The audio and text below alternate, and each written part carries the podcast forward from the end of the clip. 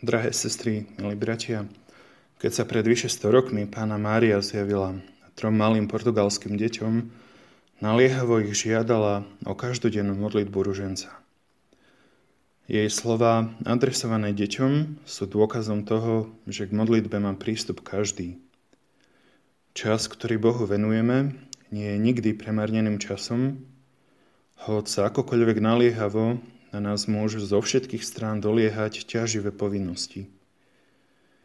Sveta Panna vyzvala fatimské deti modliť sa rúženec. A nám Dominikánom je rúženec obzvlášť blízky. Moji bratia denne preberajú jeho zrnka a vedia s ním narábať rovnako dobre ako iní ľudia, ktorí sa ho vytrvalo modlia už nejakú časť svojho života. My Dominikáni sa už po staročia obraciame k Božej Matke, pretože vieme, že ona nás povedie k svojmu synovi po najlepšie vyznačených cestách a vieme, že byť na blízku kráľovnej neba vedie k stále dôvernejšiemu priateľstvu s jej božským synom.